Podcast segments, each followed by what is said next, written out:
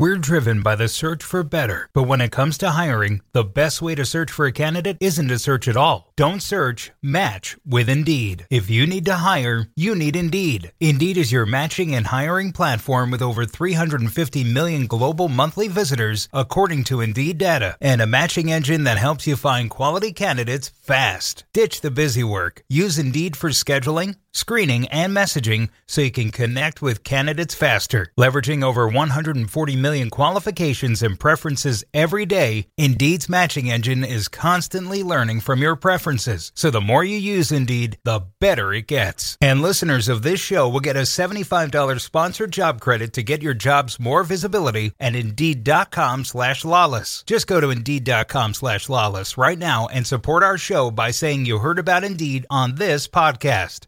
Indeed.com slash lalas. Terms and conditions apply. Need to hire? You need Indeed. With threats to our nation waiting around every corner, adaptability is more important than ever. When conditions change without notice, quick strategic thinking is crucial. And with obstacles consistently impending, determination is essential in overcoming them. It's this willingness, decisiveness, and resilience that sets Marines apart. With our fighting spirit, we don't just fight battles, we win them. Marines are the constant our nation counts on to fight the unknown. And through adaptable problem solving, we do just that.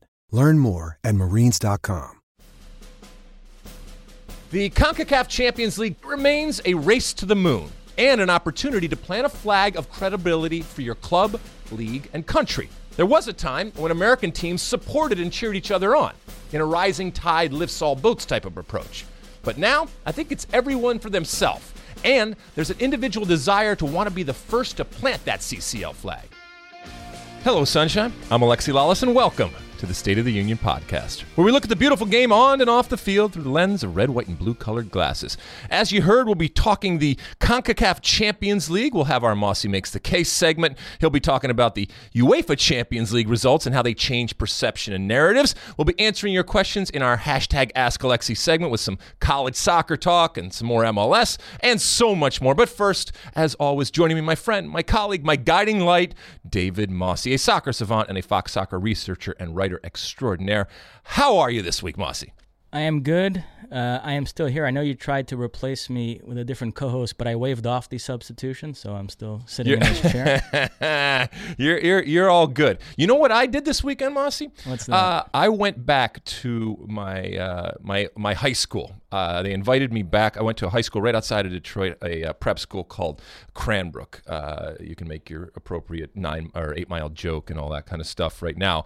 Uh, I was incredibly fortunate and privileged to go to this this wonderful school, they brought me back to uh, speak in a lecture series. Distinguished alumni. Obviously, none of them could come back, and so they got me, uh, and it was wonderful. It was wonderful to be back and, and to see all these uh, these teachers uh, and this uh, this incredible uh, school and environment. It warmed the cockles of my red-headed heart. Made me feel wonderful to to be a proud alumni from that school, and also to get back to Detroit. I went to a Red Wing game.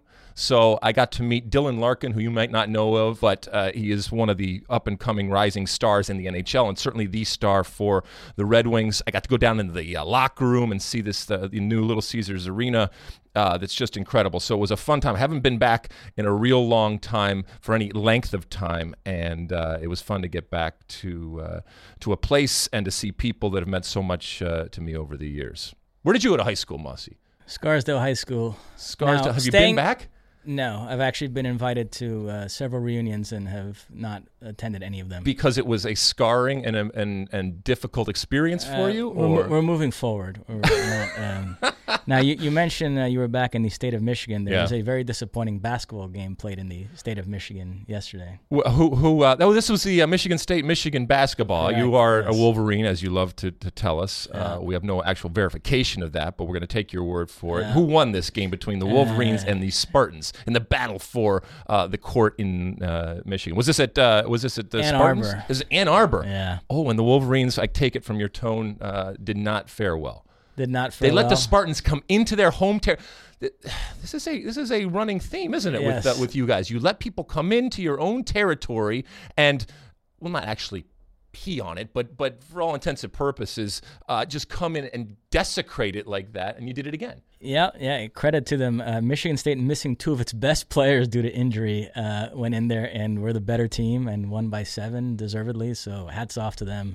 Very good win for them. Uh, it made for a disappointing Sunday all the way around for me because I was also very underwhelmed by the True Detective finale, and I, I assumed everybody right. else was as well. But I come in today to find that our producer Alex Dowd loved it, thought it was one of the great hours in the history of television. So So it was a big day. We had we had incredible Bundesliga action, obviously uh, EPL action Sunday, the uh, Academy Awards. Did you watch the uh, Oscars? some of it, yeah. Yeah, it was it was okay even without a host. I thought the Queen and the music aspect of it was actually for me the most interesting part. It actually kind of made it better than the Grammys at times, but you know those things. There's uh, uh, they go they run long. Uh, they didn't run long this time, which was which was nice, but nothing really jumped out. There wasn't an incredible moment. I know the the Lady Gaga duet with uh, who's the dude from uh, A Star Is Born. What's his name? Bradley, Cooper. Bradley Boy, Luis Cooper. Aguilar, Johnny on the spot. He's, he, he he's knows a, his he's stuff. a big Bradley Uh, Cooper He knows his fan. actors turn singers. That was, I guess, the moment from a musical perspective a lot of people will point to, but it, it, it was kind of boring. Uh, do you know? Do you know that show Inside the Actors Studio? Yes, where, of course I do, with Mr. uh, Lipton. right? Yes, Bradley Cooper was famously a student, and, and there's footage of There him like footage. Asking it. Questions to establish that, and then It's he goes on to incredible. become what he It's became. But I did enjoy the movie Green Book, so I was fine with that. You were winning. happy with that win. Yeah, Roma, Green Book, and A Star Is Born to me all would have been worthy winners. I enjoyed all three of those movies in different ways, so I was, was okay with that. Every time this happens in the Oscars, you watch it, and because some of them are so obscure or don't have the distribution and the and the breadth that that others do, and they're not big blockbusters. There's lo- there's movies that you don't see. I just felt there's a lot of movies that I didn't see this year, Yeah. which shouldn't be the case because movies should be much are, are so much easier to see now. But you know, there was a lot of them. I said I, I've never even heard of that movie, and the fact that it's nominated for an Oscar obviously means people respect it. But it didn't even come across my uh, my landscape. If the Oscars are looking for a host moving forward, you can now throw your hat in that ring. Uh, Being that I've hosted Bundesliga Correct. on Fox, I mean that's a prerequisite for anything, right? Yep, Okay, yep. perfect. All right, let's stop talking about the Oscars and, and my trips here and there and uh, and your, the failures of your alma mater. Uh, okay, onward and upward. Uh, are you ready to light this candle? Yep. All right, let's do it. As you know, each and every week we kick off the pod with. Alexi Lalas's State of the Union. Oh, yes, it's time for my State of the Union where I look at a part of the game from an American perspective. And this week, it goes a little something like this. The CONCACAF Champions League kicked off this past week. Now, CCL is certainly the redheaded stepchild in the world of Champions Leagues, but it's ours. And each year we watch as the tournament crowns the best club team in our region. When it comes to U.S. teams winning CCL in the modern form, it's a long and ugly history of futility. No American team has won it in the current form. The last time an American team was even in the final was Real Salt Lake in 2010, and the last time an American team won the competition in any form was 19 years ago in 2000 when the LA Galaxy won. It remains a race to the moon and an opportunity to plant a flag of credibility for your club, league, and country. Over the years, American clubs have approached the tournament with attitudes ranging from ambivalence and seeing it as a nuisance and an unnecessary diversion to reverence and seeing it as a priority that could help enhance a brand internationally. There was a time when American teams supported and cheered each other on in a rising tide lifts all boats type of approach. But now, I think it's everyone for themselves. And there's an individual desire to want to be the first to plant that CCL flag. Yes, it's bragging rights, and winning it won't solve all the problems and change the landscape overnight, but it checks a box that has been empty for far too long and has unfortunately come to be a reminder of how far American teams and leagues have to go, or another convenient reason for soccer fans both abroad and at home to simply dismiss American teams. Because how are you going to conquer the world if you can't even conquer your own region? All right, Mosse, CONCACAF Champions League. First off, does it even come on your radar? Does it even register? Yes, it does, and I do find this storyline of uh, MLS teams trying to finally make that breakthrough and win it uh, quite fascinating. Now, I will say the warning signs were there for Toronto because they lost a preseason game five-one to the Las Vegas Lights. You might not have been aware of it because the Las Vegas Lights manager didn't make too big a deal of it, but nevertheless, there Our was Our good friend Eric Wynalda was very excited about that result. yes, uh, As now- he should be. Yeah. Now, uh, Grant Wahl, he, his opinion might have changed on this, but a couple years ago he was bullish that people make too much of MLS's struggles in the CCL. Mm-hmm. He pointed to the fact that uh, uh, Premier League clubs haven't won the, the UEFA Champions League since 2012 and that's done nothing to undermine the popularity of the Premier League or hurt its brand. And so the degree to which like the perception of MLS is affected by their clubs winning or not winning the CCL is overrated. It's not that big a deal. What's your take on that? Okay, so for us, first off, let's take a step back and and we try to bring everybody into the tent here. And there might be people out there who don't even know what the Concacaf Champions League is. It's basically the uh, the championship uh, for club teams of our region. We know Concacaf with all of its members, which includes Canada and Mexico and all the Caribbean and, and Central American uh, teams out there. This is something, as I mentioned in my State of the Union, uh, that has provided a history of futility here. Uh, just so everybody knows, it started up last week. The American representation that that is in this tournament includes Atlanta United, the defending MLS Cup champs, who went down to Costa Rica and uh, beat Herediano. Uh, sorry, lost, lost to Herediano three three to one. Yeah. So it's not the worst result. They can come back and win two nothing and then go through uh, with you know with the way goes and the home and the way type of thing. Sporting Kansas City won at home against Toluca. Toluca from uh, Liga MX. Uh, I think they, they got they got it really within their oppor- uh, opportunity to go through. Houston Dynamo went down uh, and got a one nothing win down in Guatemala. the ageless DaMarcus Beasley scoring a right-footed uh, shot at the end of the game. I think they have it well within hand to go through.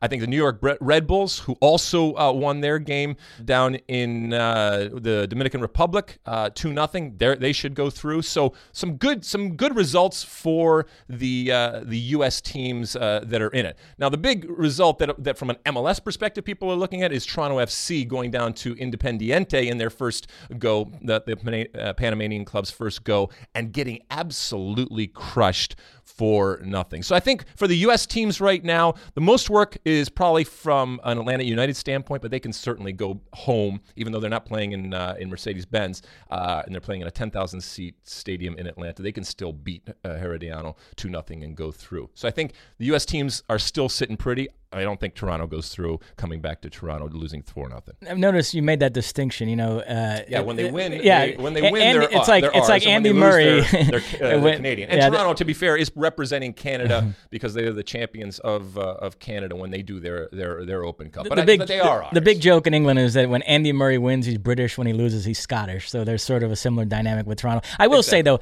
sometimes you get caught out there having a team representing you that's no longer one of your best teams. It's it's happened. It happens in Europe too. I mean, Monaco are one of the worst teams in France this season. They're they're battling relegation, and yet there they were representing Ligue 1 in the group stage of the UEFA Champions League by virtue of finishing having finished second last season. So that's sort of happened here. So uh, MLS is going to get slagged for Toronto losing 4 0, but nobody thinks Toronto right now are one of the best teams in the league. No, but uh, and this this is uh, it's not a problem. It's just the reality of the modern day game. Is teams all teams, but especially in Major League Soccer, change so quickly and so dramatically that the team that was was the team that was successful and is why you're even playing in these tournaments maybe may look completely different. Obviously, uh, Miguel Almiron is not going to be part of Atlanta. Uh, neither is Tata Martino, the coach that, that got them there. So, uh, and especially when it comes to MLS teams, because of the unique structure and the salary cap, and even the the, the way that the uh, season plays out, they are put at a disadvantage. Now, that's that's been a case. That's not an excuse. It's just the reality of the situation. Every MLS team uh, knows it. I mentioned in my State of the Union that that different teams look at it differently. I do think that there's a recognition that this is something that, while it's not going to change everything, it's something something that, that the bragging rights every team in MLS would like to have, especially in this day and age where teams, including MLS teams, while they want to be relevant domestically and certainly within their market, there's a, there's an effort and an emphasis on being global brands. Every team in the world wants to be a global brand, and when you are the champion of your region, and and by the way, the champion of the region gets to participate in the FIFA Club World Cup. Th- uh, that's that's an honor, and that's a moment, and that's something that you can point to. And as I said before, it's one less complaint and argument uh, and, and one less thing that people can point to as to why they don't like MLS or why they won't watch MLS or why MLS isn't credible or, or relevant or of quality.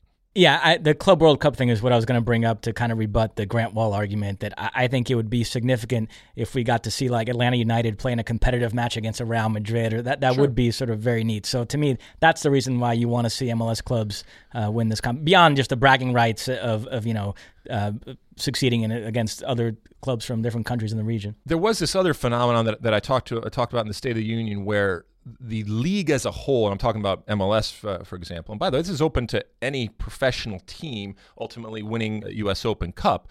But in, in, this instance, we're talking about Major League Soccer and Major League Soccer teams where the league as a whole, even hashtag MLS for insert you know RSL, whoever it ended up being. I, I don't get that that's there's the same kumbaya type of feeling anymore. I think that there's a real desire for these teams to be that first one. And as I said before, we have had U.S. teams that have been the champions of CONCACAF. It's just come in a very different. So, for example, when I played in it many, many years ago in for the Los Angeles Galaxy, it was a two-week tournament that uh, that happened in a much more tournament type of style, in a World Cup type of style, where you had your groups, you came out, and then you had a champion, and it was played in in one region. Now, obviously, it's it's completely changed. So, in this in this form and the way that they play it right now, there's a recognition that that for MLS to progress, they just need to check that box. And I think that there will be a sense of accomplishment, but also a sense of relief from the league office. And that accomplishment and something to build upon and something to champion and, and beat your chest about will come to whatever MLS team ultimately uh, finds a way to do it. What do you make of the current format? It's the second year that they've had it. I have mixed feelings about it. They scrapped the group stage. Now we go straight into knockout ties, 16 right. teams. And it, it makes it more exciting in a way, but I don't know. It it also makes what's ostensibly like the uh, showpiece competition in your region awkwardly brief. Mm-hmm. I mean, we're sort of used to like these continental competitions having different stages and group stage and knockout and and spanning like a bigger part of the year. Um, uh, are you happy with the way it is right now? How do you feel about well, it? Well, first off, it's it's difficult because the disparity of quality from top to bottom in Concacaf is very different than the disparity of quality from from Europe, and we we know that UEFA Champions League is is is the is the the gold standard. And so when you're trying to do a Champions League in CONCACAF where you have such a disparity of talent, you don't want to be have these teams not only playing games but having to travel and do all this stuff and play against. And yet, I have to remind people sometimes that CONCACAF's job is not to prop up Major League Soccer. CONCACAF's job is not to prop up American teams or North American soccer or Liga MX or any. CONCACAF's job is to represent their membership.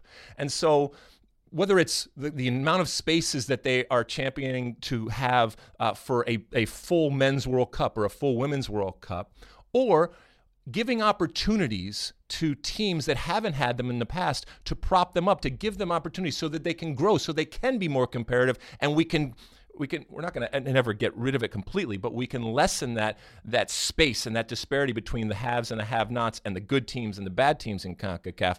And by doing what you said, to a certain extent, they're they're being much more exclusive and elitist in the way that they are going about. And some of these teams that want to have the opportunity until they're actually given the opportunity. But in order to get that opportunity, you have to have teams traveling. You have to have teams playing against teams that aren't very good. And uh, for the MLS teams that perform poorly, do you think it's a valid excuse that they're in preseason mode, that this is now sort of an awkward time in the calendar to be playing important matches? It's valid in that it exists and everybody recognizes it, but it's not valid in that it's just a crutch that we that we use. Look, MLS does things differently, and they believe in the way that they run their business and the way that they run their teams, and that's all fine and well. Does it put them at a disadvantage when when they are playing against teams? And not not all teams, and that's and the, not to be quite honest, not the majority teams that they're playing on. A lot of this is focused in on Liga MX and the disparity uh, and the one hand behind their back aspect that uh, MLS teams face, either from a salary cap perspective and therefore a talent perspective, uh, or a, um, a, a seasonal perspective. And you know, MLS teams are just starting to get into their uh, the MLS kicks off this weekend, so they're just starting to to to get in. But I don't think that MLS teams use it as an excuse. It's always there. But there's first off, there's not a, a legitimate alternative that I've seen unless you completely blow it up. What do you have one? Do you have an alternative? No, it's interesting. A couple years ago, when they were uh, discussing uh, reformatting this competition, evidently there was a proposal on the table to structure it in such a way where the climactic matches would take place in November. And Don Garber didn't want that because he didn't want that competing with sure, the climax of the don't. MLS season. So that that's kind of an interesting do, uh, yeah, you, aspect you of this discussion. You don't want that. And MLS and and and teams, American teams. This is, this is focused on MLS because that's the, those are the teams that are in it. But this could just as easily be Eric Wynalda's uh, Las Vegas Lights, right? Uh, playing playing in this tournament. while they recognize there are disadvantages, they don't use those. At times they have in the past. I don't think anybody uses it anymore. I do think, you know, someone like Peter Vermes, I know for a fact that while it poses challenges to him and what he wants to do, it would be an incredible feather in, in his cap to be able to say that they won it, to be able to say that they were the first in the modern era to do it, especially with what they've created there. They're off to a good start, but everybody wants that moment because there will be only one first in the modern form of this uh, of this tournament. So we'll see how this goes on from an MLS perspective, from a U.S. team perspective. We'll see if uh, from a MLS perspective, if Toronto FC can overcome a four nothing deficit uh, when they go back home. But I think from a U.S. team perspective, a lot of these teams are sitting pretty right now. Uh, although Atlanta, they got to do some work when they get home. All right, moving on. Hello, people. Alexi Lalas here. More of the State of the Union podcast is on the way, but first, I wanted to tell you about a service every soccer fan needs to check out. Fox Soccer Match Pass. With Fox Soccer Match Pass, you can stream live and on demand matches from the Bundesliga, international friendlies, and more, all on your favorite devices. And the best part? It's all ad free, and you can cancel at any time. So, check out FoxSoccerMatchPass.com and get started with a free seven day trial today. Now, back to the show. Mosse makes the case. All right, time for Mosse Makes the Case. What are you casing for this week, Mosse? My case is that there's no more unforgiving competition than the UEFA Champions League. It has the ability to change narratives on a dime. Last week, Juventus traveled to Madrid to take on Atletico in the first leg of the Champions League round of 16, which for Cristiano Ronaldo, of course, meant returning to the city that he, that he called home for the previous nine years.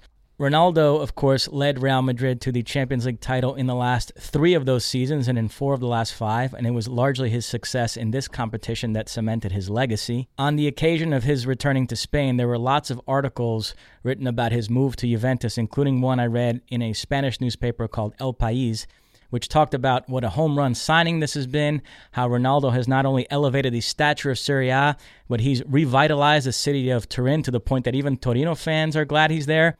And as far as the Champions League, it talked about how by having Ronaldo, Juventus now have this newfound confidence in their ability to lift the trophy. Well, that was Monday's story. On Wednesday, they lost 2 0 to Atletico Madrid. They're now on the precipice of being eliminated. And after that match, I read a slew of stories about how if they do go out in this round, Ronaldo's signing will have been a flop because they brought him there to win this competition, not to win Serie A, which they've already won right. uh, for seven straight seasons without him. Now, we can debate whether that's fair or not, but I think it highlights once again what a combustible mix we have here. The Champions League has grown in stature and prestige to the point that this is now the competition that super clubs measure themselves by. You have several teams that are obsessed with winning it, from Juventus to Bayern Munich to Barcelona to PSG, and yet the nature of the competition is such that when you get to these later rounds, you face other great clubs, and one bad night, or sometimes one bad bounce, or one bad refereeing decision can sink you. And then, of course, it, you know, coaches get fired, and uh, this player is a fraud, and that signing is a flop. Uh, listen, it's great drama for us as viewers, but it can be incredibly harsh for those participating. So for me, uh, this points out the the challenge and certainly the problem that not all leagues, but certain leagues have, because you're absolutely right in that you're finishing in terms of the league perspective, and this applies to Italy, uh, this applies to France, uh, and specifically to Juventus in Italy, and specifically to PSG in in France for the most part, it has usually has applied to Germany with the Bundesliga and with Bayern Munich, although uh, although they at least have a competition.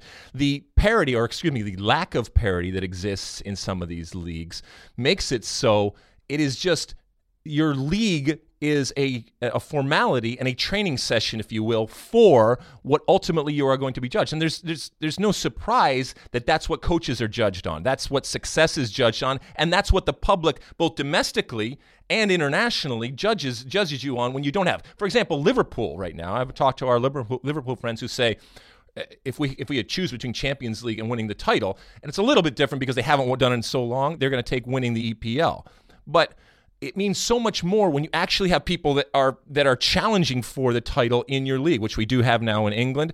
Spain is a little interesting and different, and they've gone back and forth where Barcelona's won the league and, and uh, Real Madrid's won won Champions League, and which one is more important? And, and they'll get on their pedestal and say, well, this one's important, this one's more important, but it's still basically those two just uh, just going at it. But it it this Super League in the future, quote unquote Super League or anything like that, they're almost living and playing within that Super League. And the Champions League games are simply the actual real games, and the games that they play during the week domestically are simply training games.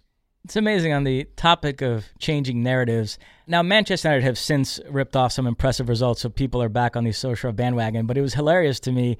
They had won all those games, and he was getting all sorts of praise. And then they lose that first leg against PSG at home. And there was actually talk afterwards, like, yeah, maybe he's not the guy. I guess they are going to have to find a new manager after he lost one game. It was it was incredible. So, because people's perception and the way that they value you versus those other super because we have a super class of teams right now. That's ultimately how they're judged. And there is an insecurity if you are a supporter of one of, the, of these super clubs around the world there's an insecurity when ultimately you lose to another super club out there because that's where that's the bar by, by which you're uh, by which you are judged. Now, when it comes to the the change of narrative, we know it's changed, but we know it can very easily change back. Do you think that Cristiano Ronaldo, in what what he he does because he's Cristiano, uh, has the capacity to change it back?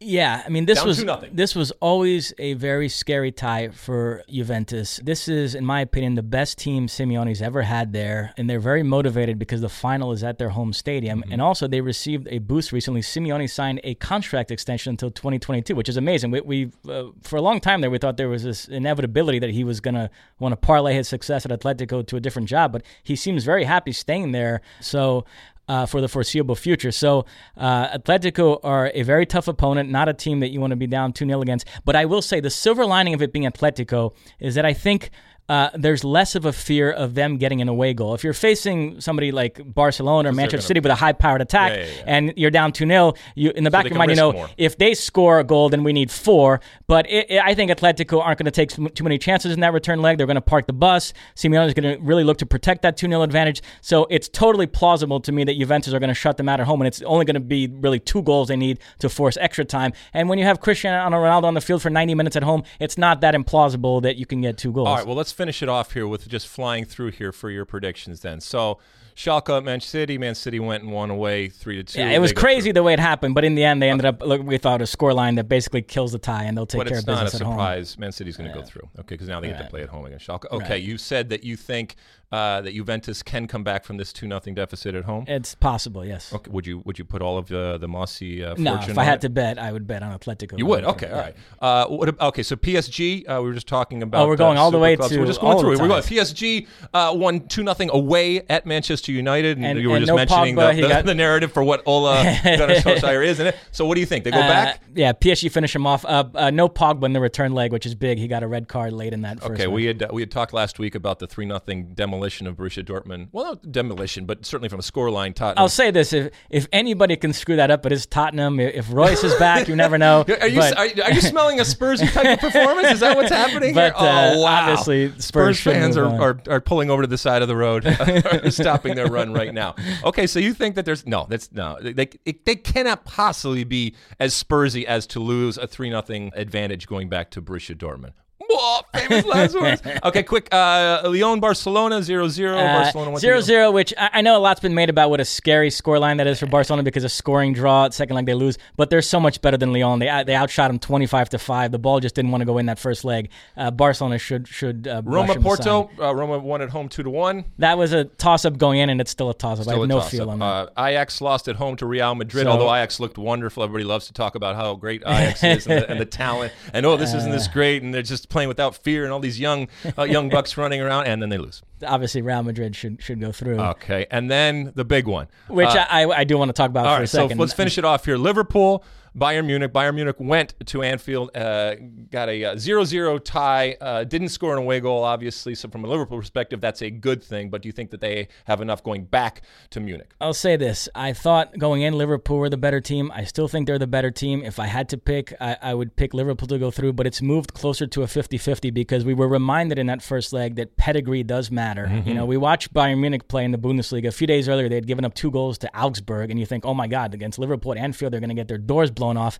And 10 minutes into that first leg, I was sort of reminded, wait a minute, it's still Bayern Munich. It's a big game. That DNA kicks in, and you know they're going to put in a performance here, which they did, and, and they got a decent result. Now, I do think the way they approached that match was sort of a concession that they're not the Bayern Munich of old, because they they used to be a team that can go anywhere and play their game and look to dominate. And the way they approached that first leg against Liverpool was clearly let's try to get out of here nil nil and be very conservative.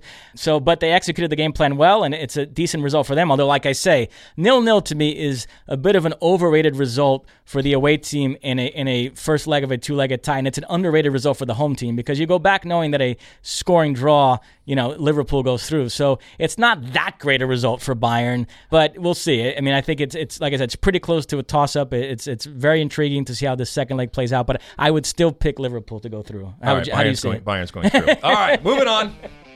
Ask Alexi. Okay, it's time for our Ask Alexi segment, that hashtag Ask Alexi you've used on all those social media platforms out there to ask us some questions. Mossy, what do the people want to know this week? All right, first up, at WV Revy. Pulisic, Weah, Adam, Sargent, McKennie, Steffen, Horvath, Carter Vickers, wow. uh, and he goes he on goes the on. list. There's a, lot, uh, there's a list of people um, there, I see. Yeah. Are we on the verge of a quote unquote golden generation for U.S. soccer? Has there ever been this much young potential in the pool? Yes, there has been this much young potential in multiple pools in their past. I think we are living in an age where the awareness fueled by technology uh, makes it so that we see each and every potential player. As soon as a young American talented player kicks the ball in the right direction, it's on YouTube. Uh, it's uh, there's a tweet about it, and we have found the savior. So it's not to say that this generation isn't good. It's not to say that you shouldn't be bullish and excited about this generation, uh, the players that you mentioned, and a whole bunch of other ones. But I also think that it's reflective of the fact that there's a more traditional type of pathway for a lot of these players that are coming out of development systems. Whether that means that they're better better or not, though, that's that I think is a big question. I think there's a recognition and a perception that they are better oftentimes, uh, but ultimately, uh, we know that, that. That, talent, realizing that talent and that uh, and that potential, has so much. Uh, there's so many different factors: timing, coaches, injuries, a million different things off the field uh, that may or may not happen to a player. And so we, we love to extrapolate it out that well, this player is doing this right now, and so therefore five years uh, he is going to be there, and that's what we do. It's great. I, I love that we do that. But all that all, all of that is to say, uh, WV Revy is that while I remain cautiously optimistic that this is a, a talented group, it's not the most talented group that we. Oh, it's it's it's no more or less talented than groups that we have had in the past. Many of those groups or some of those groups have gone on to produce multiple players, and really all you're you're asking for in a golden generation is two, three, four and a half type of players, right? Uh, which is great, and you and you you want to have that happen. I I think this has potential to do that, and I know I'm going back and forth here, but but ultimately I I, I disagree with you that this is the golden generation or the pool of talent with the most potential right now. I do think there's a lot of talent there, and this is what the sky is falling crowd in the wake of the U.S.'s qualification failure has always struggled to reconcile. For a country that's supposedly doing everything wrong, mm-hmm. uh, the U.S. is producing some very good young players here. Some of these youth national teams, under 17, under 20 teams, have actually looked very good the last couple of years. And by the way, the U.S. this weekend found out their group opponents for the upcoming under 20 World Cup. Tab Ramos, coach. Yep, Ukraine, Nigeria, and Qatar. Uh, that under 20 World Cup begins in late May in Poland. So keep an eye on that. So yeah, I mean, I actually looking at this list and even left off a couple of guys. I actually do think it's it's fairly impressive. But but ultimately, when you say this, it has to come to fruition. And how, what do we what do we equate with fruition or coming to fruition?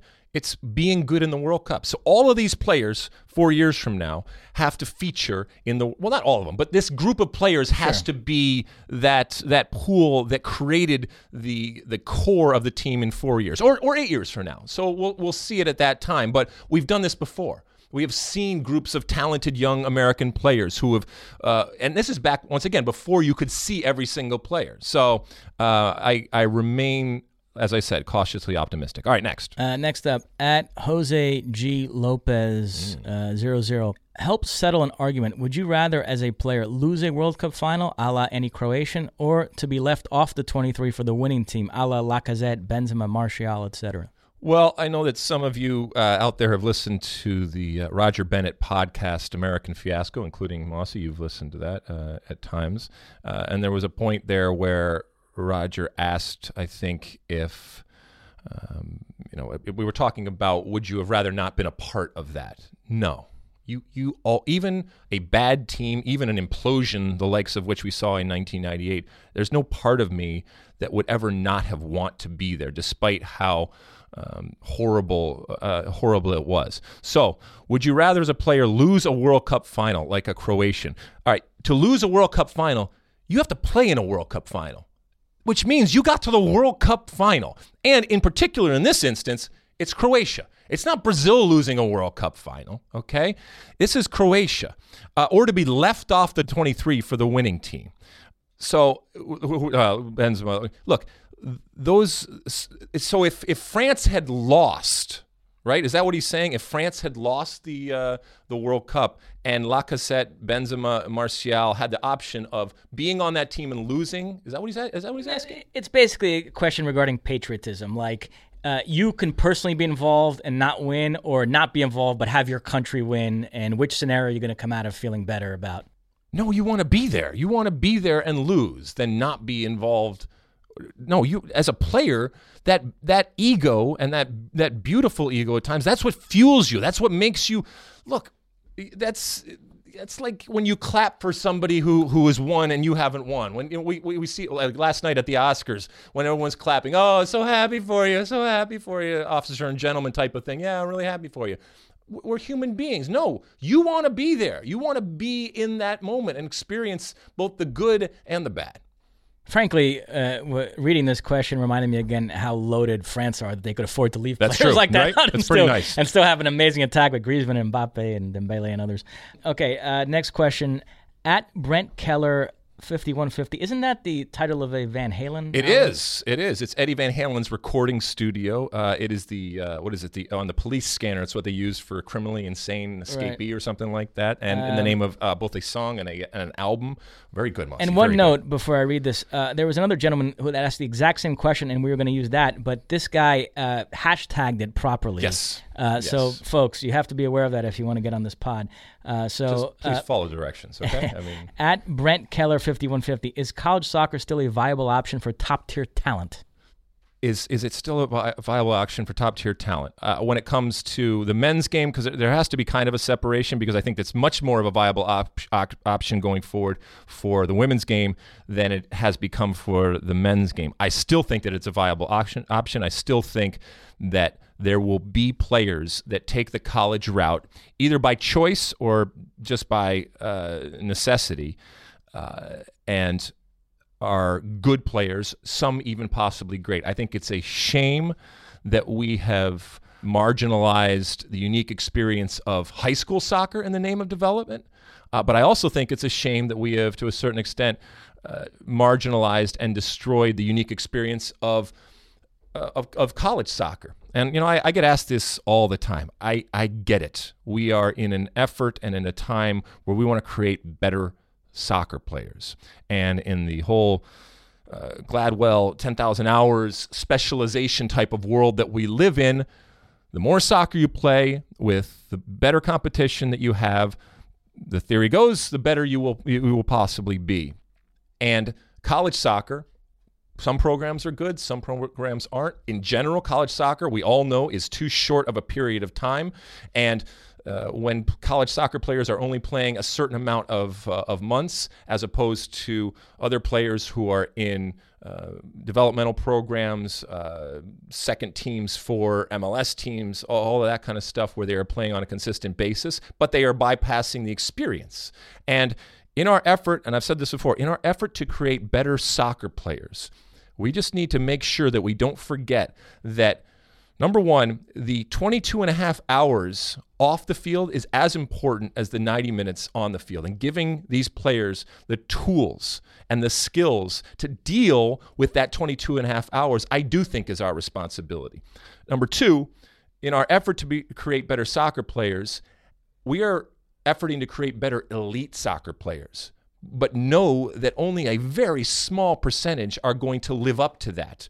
And we are going to cast aside hundreds, if not thousands of players who have bypassed and therefore given up the opportunity, in many cases from an economic perspective, given up incredible opportunities to get the education, to have that education paid for. And while we might hear about the success stories or the players that made a lot of money, they are in the incredible minority. And we have a responsibility to make sure that we are giving them both the opportunity to be a better soccer player, but also the opportunity to, better, uh, to be a better better person. Because win or lose, incredible player, elite player or not, successful or not, these are these are men and, and in many cases women, young men and women that we are, if they don't make it, dumping them back out on our society. And they're going to lead our country going forward. And they are going to have to have the skills. And oftentimes you're not getting those skills. You're not getting the experience that the responsibility, the social interaction, uh, the the the uh, the success and failure that comes from going through a college program that has nothing necessarily to do always with kicking the ball. But I get it. I understand why it is so enticing. And just from a, a, practical standpoint, you can say, well, it's just better and it's going to make you a better soccer player. And that's if that's all that you're concentrating on, you can probably do that. But I'm just telling you, the greatest soccer players that I have met have been the ones that have the capacity to deal with that 22 and a half hours that they are not playing the game of soccer. And that's oftentimes what makes what gives them the ability to succeed and to be great in that 90 minutes on the field. So, uh, I, I, I mean, is it a viable option for top tier talent? I don't think it's a viable option right now for top tier talent. Both, uh, and, and much more so in the perception people are going to say, well, he went to college and therefore he's really not serious about soccer. And that's a pity. It's a shame. And college soccer has brought a lot of this upon themselves, and it needs to change dramatically in, in, order to compete, or if they even want to compete, because a lot of players are going to go the opposite way. And my my greatest fear is that we're only going to hear about the ones that are successful, and all the hundreds and possibly thousands of players that aren't successful, we're going to dump them back out, and they're going to be lacking in the skills to deal with a life that doesn't have soccer, or a life that has soccer but hasn't made them enough money, and they don't have the skill to continue on when the soccer is taken away because inevitably it will be taken away. All right, Brent, that's my answer for that. 5150, I love it. All right, thanks for the questions. Remember, use that Ask Alexi hashtag, uh, and we will make sure to uh, you know collect the best ones and use them each and every week. And Mossy might read your question on future episodes of the State of the Union podcast. All right, moving on. The back three.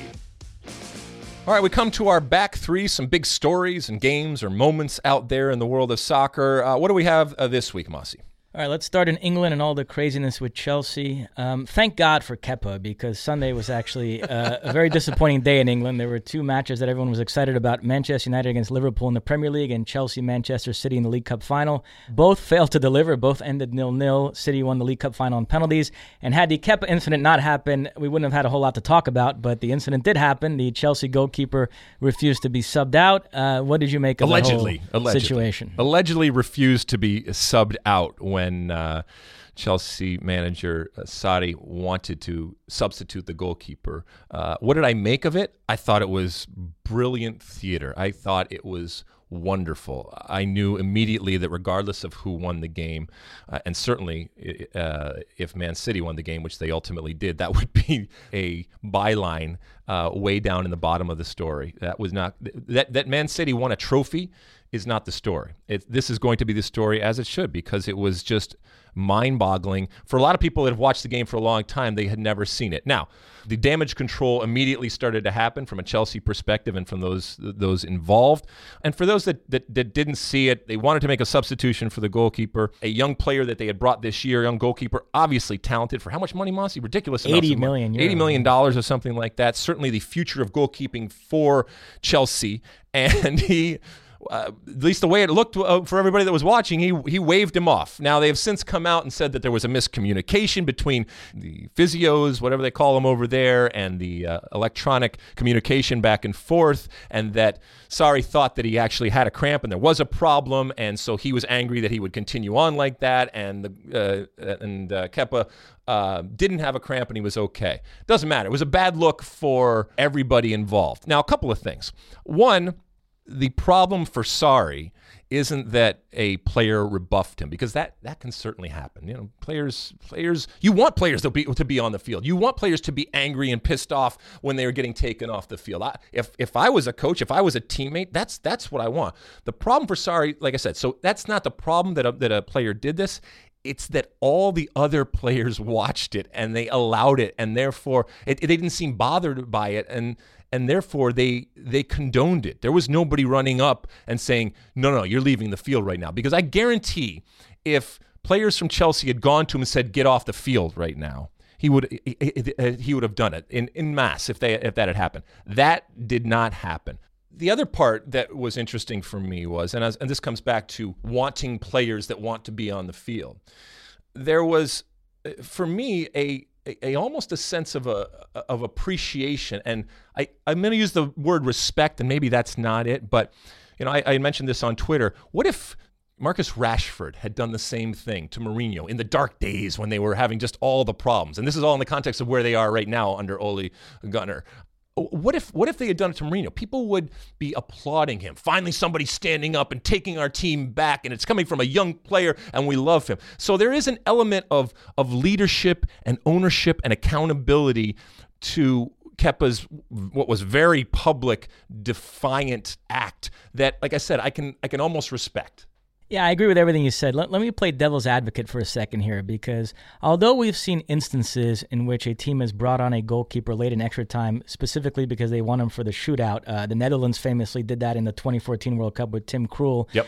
That's not what was happening here. Asadi made it clear afterwards the only reason he was making that switch was because of Kepa's physical issues. So to me, there is some room for a player who knows he's only getting subbed out because the manager thinks he's injured and who feels like he's not injured right. and fit enough to continue to try to convey that to the bench and argue, no, no, no, I'm fine, keep me in the game. Right. Like we've seen that happen sure. before. Um, so that that in and of itself wouldn't have been that big an issue, but just somebody needed to budge earlier. Uh, if as soon as Kepa popped up and said, I'm okay, Sarri had said, oh, okay, never mind, and, and told Caballero to sit down, we, are not going to make the change, it wouldn't have been that big a deal. Or if Kepa had put up a little bit of a fight, but, it, uh, but uh, when Sarri insisted he wanted to take him out, then Kepa relented and said, okay, I guess I have to come. I'm not happy about it. We've seen that as well it was just the fact that neither one budged. So it was like this awkward minute long standoff between the two that did make it, frankly, kind of embarrassing. And so that was the issue for me, just how long the indecision lasted. It was crazy. It was crazy. And then our good friend Keith Costigan, who makes this program seemingly every single week in some capacity or other, he, he had tweeted out and, and I retweeted it. He said, uh, uh, I've got to admit, I felt a little sorry for Sarri in the whole type of situation. It's something he shouldn't have to deal with. And my point to him was, you're sorry for Sarri. Are you kidding me? He, he his one and only job is to quote deal with it. All the cool kids all the time they tell me uh, what we call them managers. You know, you have all those Euro snobs that, that, that do all that kind of or or just soccer snobs in general. Oh, we, that's what we call them managers. All right, if you call them managers, then go manage. It's your job to deal with this right now. It's your job to deal in, in the moment and not have a complete fit. Or if you do have that fit, now you got to deal with it uh, post game. So what are you going to do? Are you gonna you gonna bench the you gonna bench the player? Are you going to change the player? And by the way, this is happening, and this is why I brought up the uh, the uh, Rashford type of thing. This is happening at a time where Chelsea is imploding, and Alex is over there just crying over there in the corner. But the, look, don't kill the messenger, man. I mean, and you don't need a messenger. Everybody can see it. There is a problem right now with this team. And the other thing was somebody else had uh, had made a point uh, to me about this is endemic. This is systemic of a horrible, horrible culture that has existed for years and years. Let me tell you something about culture. Let me tell you something about a systemic and cancerous type of culture. The and, and so someone he had asked me, let me see if I can find this. He asked me, uh, look at the long line of managers at Chelsea that have come and gone. Yeah, they've, they've changed managers. First off, they're not the only team in the world that has changed managers on a consistent basis, but he wanted to know what the common denominator is. And I told him this on Twitter. I said, the common denominator is always not winning enough. When you win enough, the mentality and the culture of the club is seen as positive, healthy, and good. And when you don't win enough, the, the uh, mentality and the culture of the club is seen as negative, weak, and bad. And so that's what the situation is. This is not something that is festered and underneath and you know uh, cancerous, living and breathing inside of uh, of Chelsea. They're just not winning enough. Well, to that point, uh, let's say a couple of those penalties go a different way. I mean, Kepa almost saved Aguero's penalty; it slipped under his He hand. save that one, yeah. So let's say he saves that, and then Luiz, who almost always makes his penalties, hit the post. If that goes in, Chelsea wins the shootout. What would we be talking about right now? Would the Kepa thing be kind of something we'd laugh about? But in the end, the story is that Sarri won a trophy, and, and his tactics were spot on in that game. He won a trophy at the expense of Manchester City, and, and that maybe this is the first step towards him sort of uh, recovering. You know, there. I mean, uh, how how different would the It would storyline have been completely different. That's you know, it, it goes back to what we were talking about these these narratives that just shift on results, and and ultimately in this case, it's shifting on trophies, which we put so much stock in for coaches. Now, I do want to get to the transfer ban. I'm telling you, Chelsea are like Donald Trump right now. I mean, the news comes fast and furious, and it changes. The transfer ban feels like three news cycles ago, but I, I do think They are it- the gift that keeps on giving, Chelsea. I, mean, do it's think, incredible. I do think it's a big story. So, uh, for people to know, FIFA have very strict rules regarding signing players under the age of 18. The player has to be living within a certain amount of miles of your training ground, and you have to provide a certain education and living conditions. And, and some clubs have uh, run afoul of those rules in recent years, and so they've all been handed the same punishment, which is the inability to register new players for two straight transfer windows. Now, the the big clubs before Chelsea that were hit with this were three Spanish clubs: Barcelona, Real Madrid, and Atletico Madrid. Now, none of them were that affected by it. I mean, to go through each uh, situation quickly, Barcelona were able to delay the ban on appeal and then went out in the transfer window before, signed a bunch of players, including Luis Suarez and Ivan Rakitic, built this juggernaut of a team, went out and won the treble that season. The ban ended up being for a winter window in which they wouldn't have done anything anyway, and then a summer window in which they still signed players, but just weren't able to register them. They signed them with the understanding that you're going to be ineligible for, for half a season here, and then you'll be able to uh, play starting in January 2016. Real Madrid got their ban reduced to only one winter window, so who cares? Atletico, it was one winter window, which they wouldn't have done anything, and then one summer window, which again, they signed Diego Costa and Vitolo, and Diego Costa sat out a half a season. Vitolo, they loaned out. You can do that as well. And it's like Pablo Escobar's jail. I Exactly. come on, exactly. So all these clubs were still very strong, still won trophies during those seasons. It didn't affect them that much. People do think, though, with Chelsea, it could be different because they're in a greater state of flux. There's bigger question marks, more potential comings and goings. They, they might have a new manager who presumably would want to bring in um, his own players. So we'll see if they can get it delayed or, or reduced or what happens. It's hard to talk about it without knowing exactly what the ban is going to end up being. But I'll ask it because a lot of people are, are curious in this country from the Pulisic perspective. Right. Um, just in general, all this stuff, the Kepa incident, this transfer ban, all the, the chaos at Chelsea. As an American, how does that make you feel about Pulisic going there? Uh, do you do you, do you look at it now and it's like that, that's a crazy decision for him to pick that club, or can you put a positive spin on it that he can be some sort of savior? What's your overall feeling on Pulisic to I'm Chelsea? I, I, I think this is even better. If I'm in Christian Pulisic's shoes, I'm saying I have an opportunity here. In the same way that players coming into the U.S. men's national team are coming in at a point where it can only get better and only go up. That that to me, I smell opportunity. You can come in, and, and savior's a big word, but you can come in and number one, very very quickly move forward and evolve and get better and be perceived as better because it has been so bad. And number two, with with that comes opportunities on the field because you know that they are going to make the changes that are that are necessary to get this thing back on track. This is a big global brand, and they will do the things necessary. And they and I feel like it's it's coming to the end regardless right now with the Hazard situation. Who's in the back? Uh, uh, your Brazilian friend with the long hair. David Luiz. Yes, David Luiz. You know these types of things where they've it's run its course now. So I think there's there. I think change was inevitable, and I think Christian Pulisic, at least the way I would look at it if I was in his shoes, is this is a great opportunity for to come in to get playing time and to bring this team back, and in that be, you know, be be the star, not the star, but one of these stars. Yeah, if the transfer ban does apply for this summer, first of all, it doesn't affect him because No, he's just already a Chelsea in, player that yeah. they loaned and to maybe Dortmund. they did that on purpose. And by So the maybe way, they knew this was coming. exactly. Maybe. And by the way, Chelsea have like 300 players on loan everywhere. Right. They might be able to find one or two good ones there and, and, and recall You them. think? But uh, it cuts both ways. If the ban applies for this summer, it means they can't bring in anybody else that could potentially compete with him for playing time. But it also means they presumably wouldn't sell the Hazards and Hudson Odois because knowing they can't replace him, that would be tough to get rid of him. So you know we'll have to wait and see. I mean, it, like I said, it cuts both ways with Pulisic, and we'll have to wait and see exactly what the ban ends up being if they get it pushed back at all. If they get it pushed back, then I expect them to be very busy this summer because they'll do what Barcelona did and realize we got to get a bunch of stuff done this summer in preparation for the fact that we're not going to be able to do anything for the next two windows. So All right, last question on this topic. Sarri, is he there next year or not? no. Okay, he's gone. Arrivederci. Okay, next. Next up, uh, we have two uh, El Clasicos coming up. Barcelona and Real Madrid will play two straight matches at the Bernabeu. Uh, Wednesday, it is the second leg of the Copa del Rey semifinals. Remember, the first leg was 1 1 at Camp Nou. Mm-hmm. Uh, and then the following weekend, they will play in the league. A game that doesn't have a whole lot of juice to me because Real Madrid lost to Girona recently. The gap is now nine in La Liga, so nobody thinks that they're going to make that up anymore. So it's really more about the Copa del Rey. But a, a couple notes here, uh, Barcelona related. Real Madrid are facing uh, Lionel Messi, who is coming off a virtuoso performance this past weekend. Uh, Barcelona won 4 2 away to Sevilla. Messi had a hat trick and an assist, and the first two goals were absolute works of art.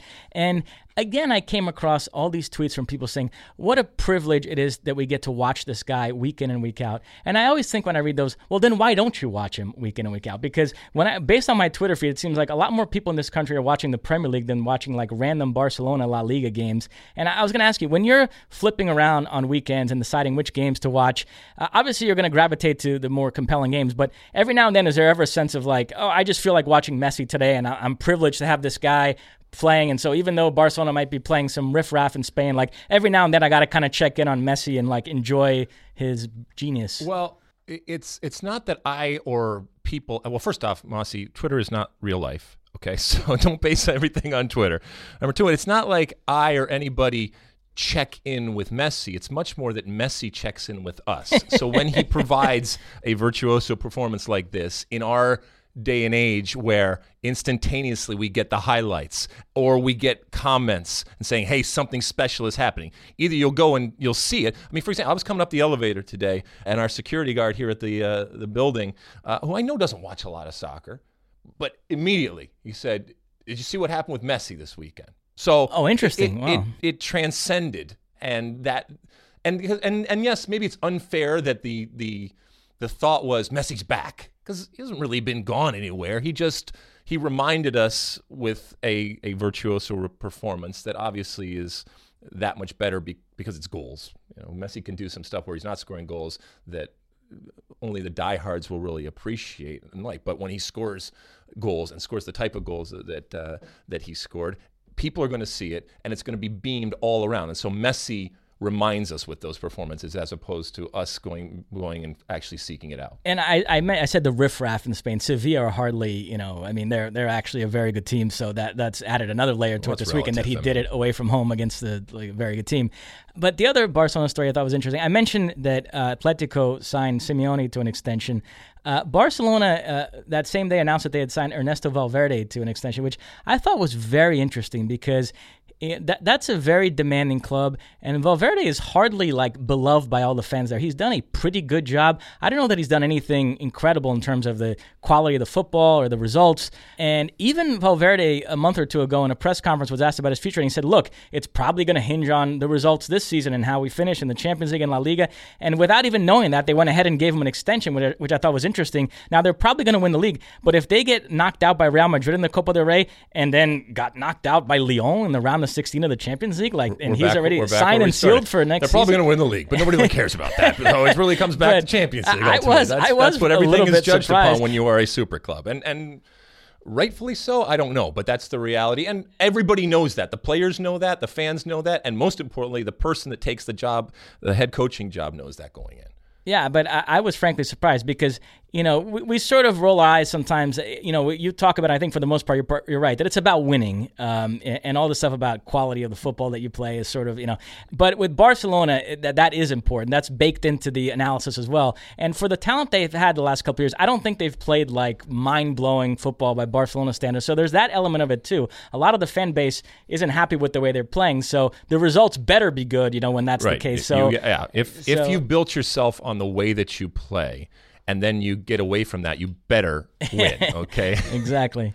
Um, yeah, and, and a couple of notes, lineup notes in that Clasico. Uh, Gareth Bale uh, is in the midst of a controversy again this weekend. He actually came off the bench and scored the winner against Levante from the penalty spot, but then didn't celebrate. Kind of brushed off his teammates when they tried to congratulate him on it, and so the, the Madrid media crushed him. And you know, he there's always a storyline with him that he's sort of very ostracized from in that dressing room, and, and nobody likes him anyway. So this sort of perpetuated Oh, that. So so there's that issue. And, and, and as far as Barcelona, I expect Dembele to start both these games games. If he starts Coutinho, they might rip up that contract extension because everybody there is way down on Coutinho.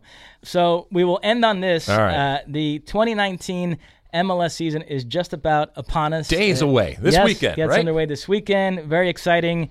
So obviously Atlanta United looking to go back to back. Mm-hmm. Uh, lots of other storylines. Uh, what, what what most intrigues you about I this think the, campaign? the the biggest overall storyline. And look, it, it is MLS in this in this uh, off season in particular made a, a, a real effort, and it started with uh, with Don Garber very publicly talking about this effort to be a involved in the global marketplace and a selling league, or to at least have part of it be uh, be a much more uh, of a selling league, and that is, you know, that is seen in the uh, in the Almiron type of situation right now. So for me, I think the overall story for MLS in 2019 will be in this moment of selling the whatever exodus happens are you replenishing or are you replen- replenishing with players of equal or better talent and players that are going to translate uh, both the success on the field and the value that we domestically see, but also internationally, the value of these players uh, going forward. So I think that's going to be a big story. We always have the next big thing when it comes to stadiums. So up there in uh, in Minnesota with the Loons, uh, the launch of their new stadium is going to be uh, is going to be fun. You got uh, if, if you're into stadium porn and all that kind of stuff, it's, it looks it looks awesome. Uh, the folks up in Portland are getting a rejuvenated type of stadium, which means they're going to be on the road. We always have some team that's playing on the road at the beginning until uh, the situation from a stadium gets gets sorted out for them. All that kind of stuff is going to be huge. You mentioned Atlanta earlier in the podcast. We are looking. We are we have a league here where uh, an MLS Cup winning team one year can be the toast of the town so much for his, historic proportions, and then the next year not even make the playoffs. You got Atlanta United who have burst on the scene and have said, "This is who we are. We are not just a, a the a, a, domestic powerhouse, but we have global aspirations. We are the club that everybody else is measured by. Fine, you got to keep that. You got to keep that going on a consistent basis, and we'll see if they're uh, if they are uh, able to do that. Uh, and then. You know, like there's a million other stories out there, some of them that we know, some of them that we don't when it comes to Major League Soccer, and I know a lot of people have a problem, uh, some more so than others, about the lack of promotion relegation in terms of way that the MLS, uh, MLS is structured. So you can't have it both ways. Uh, you can't have no promotion relegation and stand on that as a, as a as a principle, and then when you don't make the playoffs, complain. The playoff line, for all intents and purposes, is the line by which we judge the very least whether your succeed, whether your ses- uh, season was successful. There's some teams that it's not even a question you make the playoffs. But when you go through and you see teams like the San Jose Earthquakes, when you see teams like you know the uh, Vancouver Whitecaps, when you see teams like the Chicago Fire, when you see teams like Orlando, uh, especially Orlando, which has come into the league and now has, has yet to make the playoffs, that for them is the goal. And if you don't do it, it is undoubtedly and should be looked at as a failure going forward. I, I am going to talk a little bit more about MLS in our uh, our one big thing, but I'm excited for this uh, the, the kickoff of this new league uh, for the incoming talent, the existing talent, but then for that pressure that is. I know it's not perfect, but it is in a league that espouses and lives up to it when it comes to the parity that you have out there. And so we have new coaches, Frank DeBoer in Atlanta. We got Guillermo Barros in Los Angeles. Zlatan has already, you know, uh, mouthed off about him you know, doing incredible things when it comes to uh, the Los Angeles Galaxy, who we know also haven't made the playoffs. So all of this, all of these storylines are going to be flushed out as we go forward. But in general, uh, I am more excited about 2019 MLS than I have been in a long time for an MLS season. Uh, we know expansion teams have performed very well recently. Uh, what, what, kind of vibes are you getting off uh, Cincinnati? I'm getting a soft launch type of vibe from Cincinnati in the same way that I think Minnesota did. It will surprise me. Well, I don't think they're making the playoffs. And I don't think that they are going to wow anybody with the product that they have on the field. Now, off the field, I think it will resonate. I think we will say, hey, this is cool. It's not going to be in Atlanta, but nothing is at this point. But I think right now that we are we are seeing a team that is in uh, soft launch mode.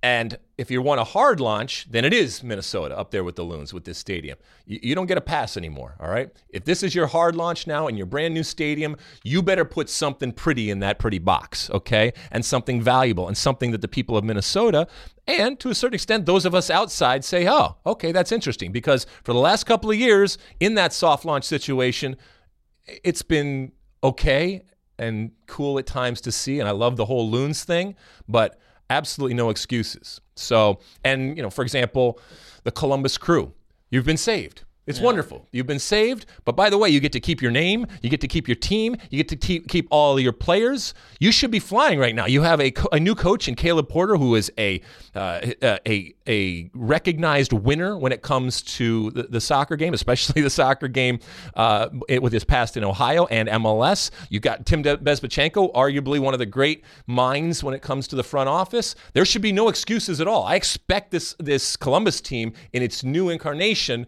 uh, to have been lifted of the burden and of the pressure and of the problems and the challenges that undoubtedly existed uh, and weighed heavily on this organization over the last year.